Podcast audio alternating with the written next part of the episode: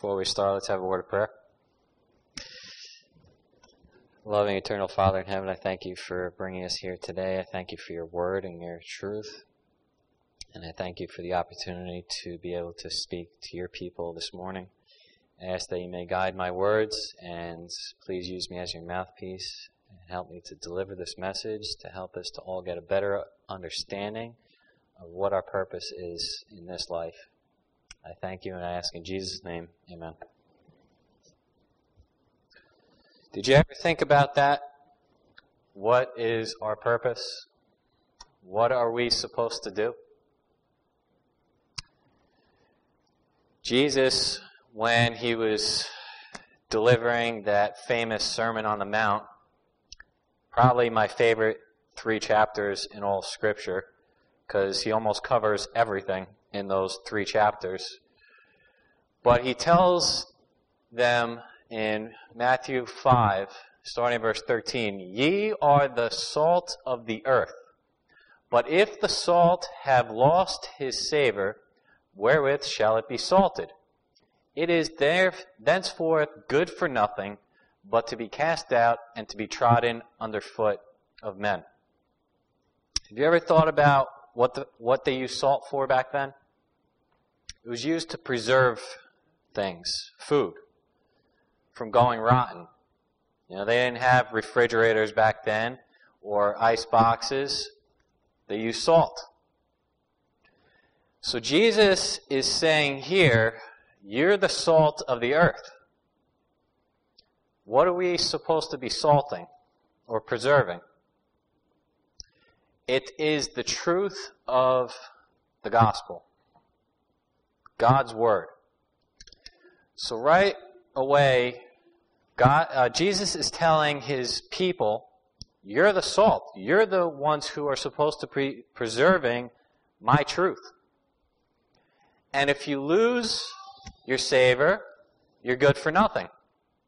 So if you're not preserving my truth, you're good for nothing. You're just going to be cast out.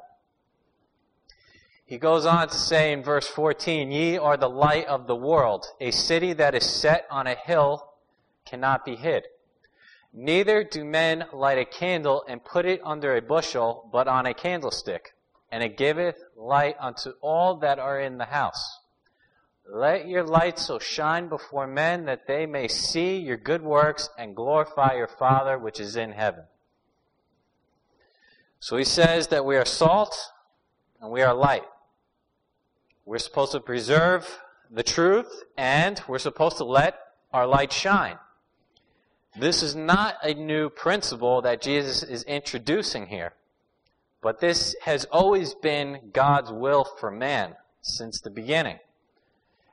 It was his people who were supposed to be doing the work and showing the rest of the world who have gone astray what the truth is and and who uh, and to reveal God's character through their lives. In Exodus, let's go to uh, Exodus chapter 19 and verse 5 says, Now therefore, if ye will obey my voice indeed and keep my covenant, then ye shall be a peculiar treasure unto me above all people. For all the earth is mine and ye shall be unto me a kingdom of priests and a holy nation. These are the words which thou shalt speak unto the children of Israel. Now, there's so much to learn from the book of Exodus. You have pretty much the entire plan of salvation laid out in Exodus. It's a very uh, interesting study to do, so if you can, do what you can to study that book, and you'll see everything laid out in there. But from Adam to Abraham to Isaac and Jacob, God had set up a certain people. People who were following him. And it got to the point where the children of Israel went into captivity and they lost sight of God and who God was. So, that idea of preserving the truth and being a light had gone out. Through the 400 years of captivity in Egypt, the children of Israel forgot who they were and where they came from. So God had to remind them. And he brought them out with a mighty hand out of the bondage, out of bondage, out of Egypt by Moses. And he tells them here, if you will obey my voice indeed and keep my covenant, shall be a peculiar treasure unto me above all people, for all the earth is mine. Why is that? Why would they be such a special treasure? It's because most of the world disobeyed God and went astray from God. So he pulled out his people who he had kept a promise with through Abraham to bring back and use as an instrument to bring back the truth to the to these lost people. Deuteronomy chapter 7, starting verse 6, says, For thou art a holy people unto the Lord thy God. The Lord thy God hath chosen thee to be a special people unto himself, above all people that are upon the face of the earth. The Lord did not set his love upon you, nor choose you, because you were more in number than any people, for ye were the fewest of all people. But because the Lord loved you, and because he would keep the oath which he had sworn unto your fathers, hath the Lord brought you out with a mighty hand and redeemed you out of the house of bondmen from the hand of Pharaoh, king of Egypt. So it wasn't because the children of Israel were this mighty nation. Wasn't because they were better than anybody else but it's because God had made a promise to their forefathers. Abraham, when God had called Abraham out, he said, I will bless you and multiply you as the stars of heaven. So God was keeping his promise. This is why he dealt with these people in a special way. But it was for a special purpose. It wasn't because they were any better than anybody else. They had a job to do. In Desire of Ages, the opening page to this wonderful book, it says, Yet God had chosen Israel. He had called them to preserve among men the knowledge of his law and of the summons and prophecies that pointed to the Savior. He desired them to be as wells of salvation to the world. What Abraham was in the land of his sojourn, what Joseph was in Egypt, and Daniel in the courts of Babylon. The Hebrew people were to be among the nations. They were to reveal God to men. Wow. God does not do anything haphazardly. There's a purpose behind it. There's a reason why they were called the chosen people. And it was for this purpose, and this purpose alone. It was not for, so that they can set up a kingdom and so they could say, you know, we're better than everybody else. That was not the point. The whole entire point of them being the chosen people was that they were supposed to be God's instruments to reveal the truth. But they got a little high minded. Unfortunately, as you continue to read from Exodus all the way up until Jesus comes, these people were struggling. They wanted the blessings of God, but they also wanted the luxuries of the world.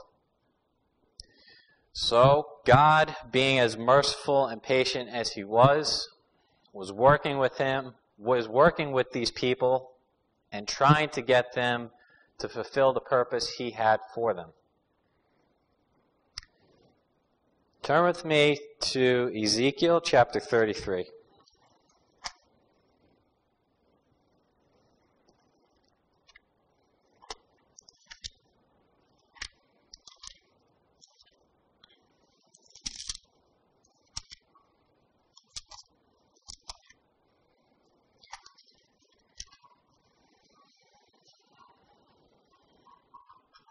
Ezekiel chapter 33, we're going to start at verse 1.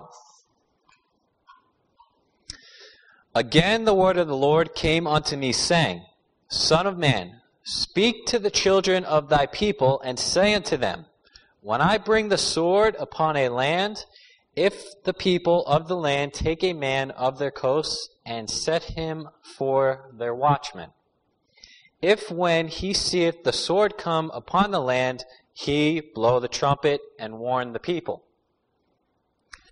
Then whosoever heareth the sound of the trumpet taketh the sword come, take him away, his blood shall be upon his own head. He heard the sound of the trumpet and took not warning. His blood shall be upon him. But he that taketh warning shall deliver his soul. But if the watchman see the sword come, and blow not the trumpet, and the people be not warned, if the sword come and take any person from among them, he is taken away in his iniquity, but his blood will I require at the watchman's hand.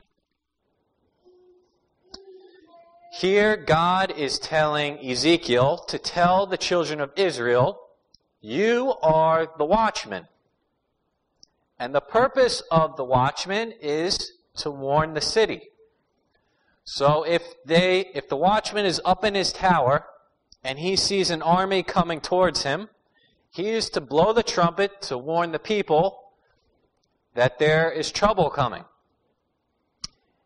And God goes on to say, if the watchman is faithful and blows the trumpet to warn the people, and they do not heed the warning, the watchman is not guilty of anything. The people will have to face their own problems then.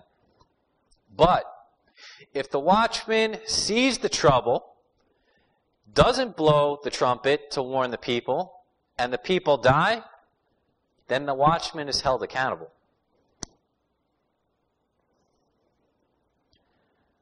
Thinking of this spiritually now, if we know the truth, if we know what is right, and we do not share it with anyone else, we then are held accountable. God has given us a message, has He not? To warn the people. Fear God and worship Him, created the heavens and the earth, and the sea and all that is in them. Come out of Babylon. If anyone worships the beast, right? The three angels' message. Not only that, but to proclaim that there is a risen Savior who is willing to forgive us of our sins, who does love us.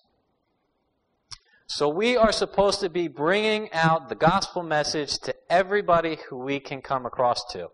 Every opportunity that we see, we are supposed to take. If not, and that person dies in their sins without being warned, then it becomes our problem. Think about the nation of Israel. Over those thousands of years where they were supposed to be God's chosen people, they were supposed to be the city on the hill. They were supposed to be the light of the world. They were supposed to be the salt of the earth. Yet they were selfish. They had become prideful, thinking that because they were God's chosen people, they were better than everybody else. They kept the truths to themselves and did not witness to the outside world because the Gentiles were not clean. They didn't even want to associate with them. Uh, as we were listening to the children's story about the woman at the well. You know, people did not want to associate, the Jews didn't want to associate anybody who was not a Jew especially the Samaritans, because they were a combination of the Jew of Jews and heathens. They thought the Jews thought that the Samaritans were an abomination. They didn't want to have anything to do with them. But here we see is not about what you are on the outside. It, Jesus cares about the inside. He cares about the heart. So he sets up example after example of what we are to do as his followers.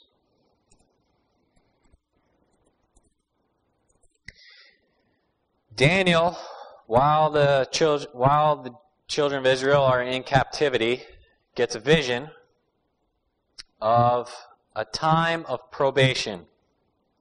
490 year prophecy for his people for the remission of sins. In other words, God was getting fed up with the children of Israel. Grace does have its limits. And they were wearing out God's patience. So God gave the vision to Daniel and said, you ha- Your people have 490 years to get their act together. 490 years. That is a long time. And if they don't get their act together, it, the nation, their, the blessings and everything is going to be taken away from them and given to another. And we see this played out after Jesus dies. See, this is this just goes on to show you how merciful God really is. The Jews killed Jesus, God's son, and they still had three and a half years of probation left. How merciful is our God? So after Jesus is crucified, they have three and a half more years to get their act together, and they don't. And it ends with the stoning of Stephen. And if you go back and read that account, it shows that Stephen was going over their history. And that's what drove the Pharisees crazy because he struck them right at the heart. And they wanted to stop hearing it. So they killed Stephen to silence the true witness. So, as the prophecy said, it would be taken away from them and given to another. Then, after Stephen uh, was martyred, the gospel goes out to the Gentiles we see through uh, Peter and Paul and the rest of the apostles that they start preaching the gospel into all of the heathen lands. So they start to essentially fill, fulfill the purpose that was lost.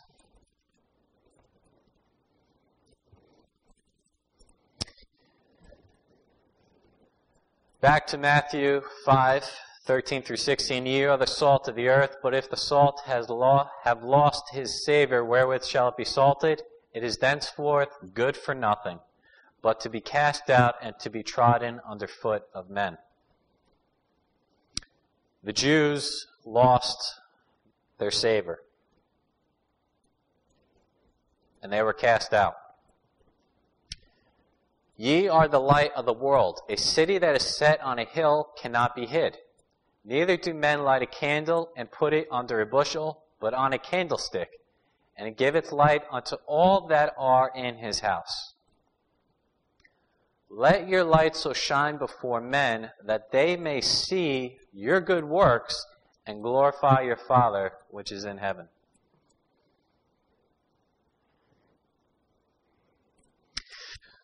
So, the blessings from the nation of literal Israel now goes out to the world.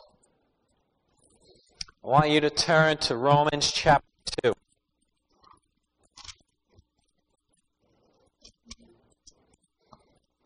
Romans chapter 2 and starting at verse 28 says, for he is not a Jew which is one outwardly, neither is that circumcision which is outward in the flesh. But he is a Jew which is one inwardly, and circumcision is that of the heart, in the spirit and not in the letter, whose praise is not of men, but of God. So Paul is showing an example of what it means to be spiritual Israel. It's no longer about being an outward Jew, the literal nation.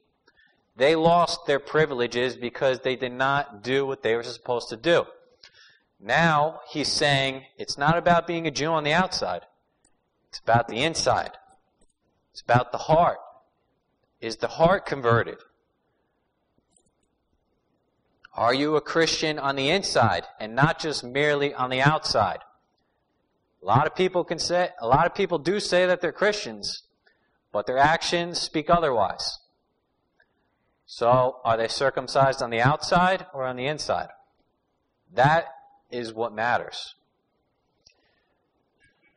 So, the blessings go from literal Israel and now it goes to spiritual Israel, meaning anybody now accepts the gospel message becomes a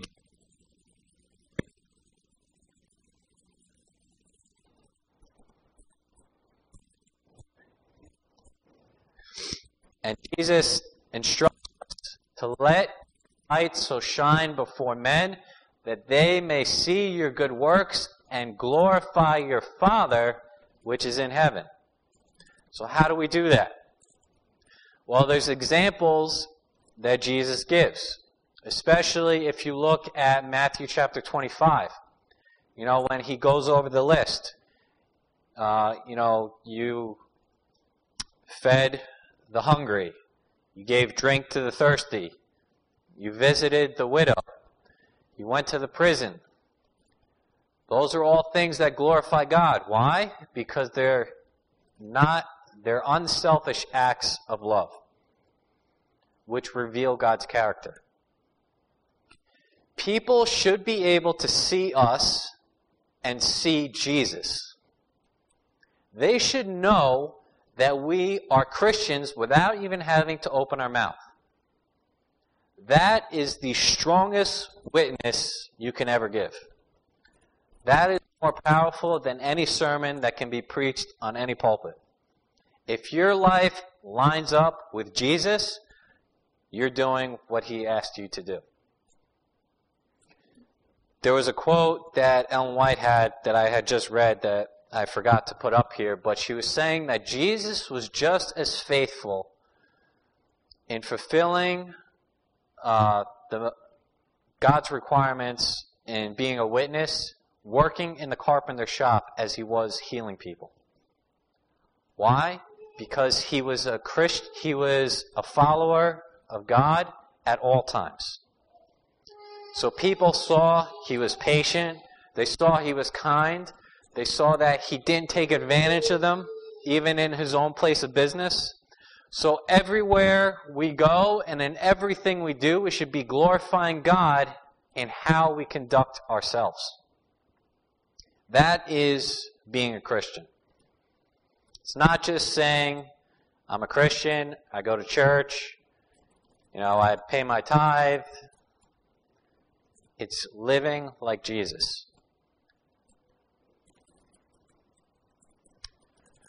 First Peter 2 and verse 9 says, But ye are a chosen generation, a royal priesthood, and holy nation, a peculiar people, that ye should show forth the praises of him who hath called you out of darkness into his marvelous light. Now, that should look familiar because we read something, we just read something in Exodus chapter 19 so it didn't change. God's purpose for mankind did not change. It never did. The only thing that changed was it went from a literal nation to anybody who accepts it. So we who walk with God and follow Him are spiritual Jews, spiritual Israel, still fulfilling what He wanted us to do. And He wants us to be a witness. Um, notice how P- Peter says, You're a chosen generation, a royal priesthood, and a holy nation, a peculiar people. That means strange. You know, in a world in the world we live in today, if you're a Christian, you're weird. Just to get down to the nuts and bolts of it. if you're really following God, you're going to be different. You're going to stand out. People are going to know there's something different about you than everybody else. But that's a good thing. And he also says that ye should show forth the praises of him who hath called you out of darkness into his marvelous light. Didn't God do the same thing with the children of Israel when they were in bondage? So this is why I say the Exodus is such an awesome story. Because if you look at the story of the Exodus spiritually, you have these people who were in bondage, in captivity, and God leads them out to where? The promised land. Isn't that what Jesus is trying to do with us today? To lead us out of a world of sin so that we can go to the promised land, heaven, New Jerusalem. It's the same thing. We see the literal story and we can apply it spiritually because that's what's happening.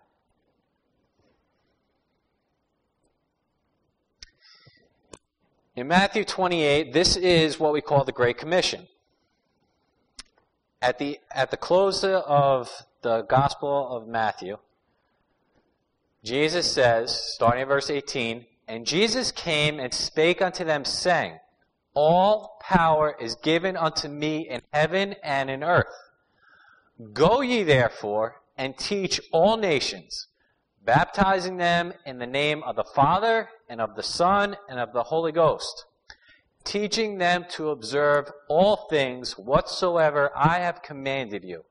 And lo, I am with you always, even unto the end of the world. Amen. So, Jesus commands all of us. Notice it says, Go ye therefore. It doesn't say, Go ye therefore, pastors or go ye therefore elders. He just says, go ye therefore. And how many nations? All nations. Baptizing them in the name of the Father, the Son, and the Holy Ghost. Teaching them to observe all things whatsoever I have commanded you. And he finishes it with a promise. Lo, I am with you always even unto the end of the world. Brothers and sisters, we have a job to do. We have to, it is our purpose to minister to others. And really, if you're not doing that, you're not only hurting those around you, but you're hurting yourself as well, because that's what keeps you strong. When you get something and you give, God fills you up again. But if you just keep it to yourself and don't share it, you're just going to wither away.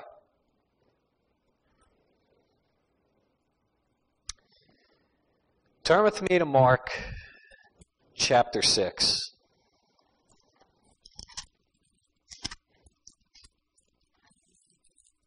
Mark chapter starting at verse 38.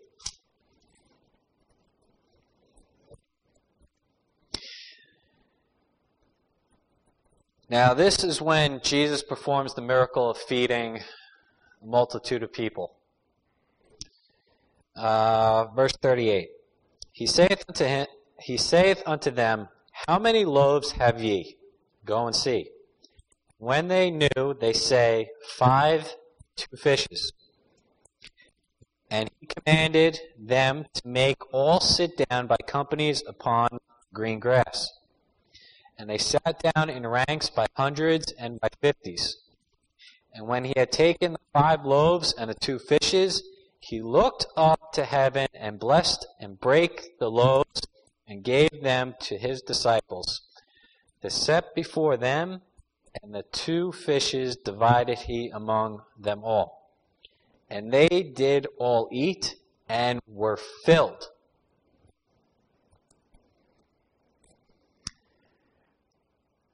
when we talk about bread in the Bible, we talk about the Word of God. So, what happens here is what happens when we share the Word of God. We receive the Word from who? God, right? Everything was given by God. Now that we have received it, what do we do with it? We give it to the hungry, those who do not have it.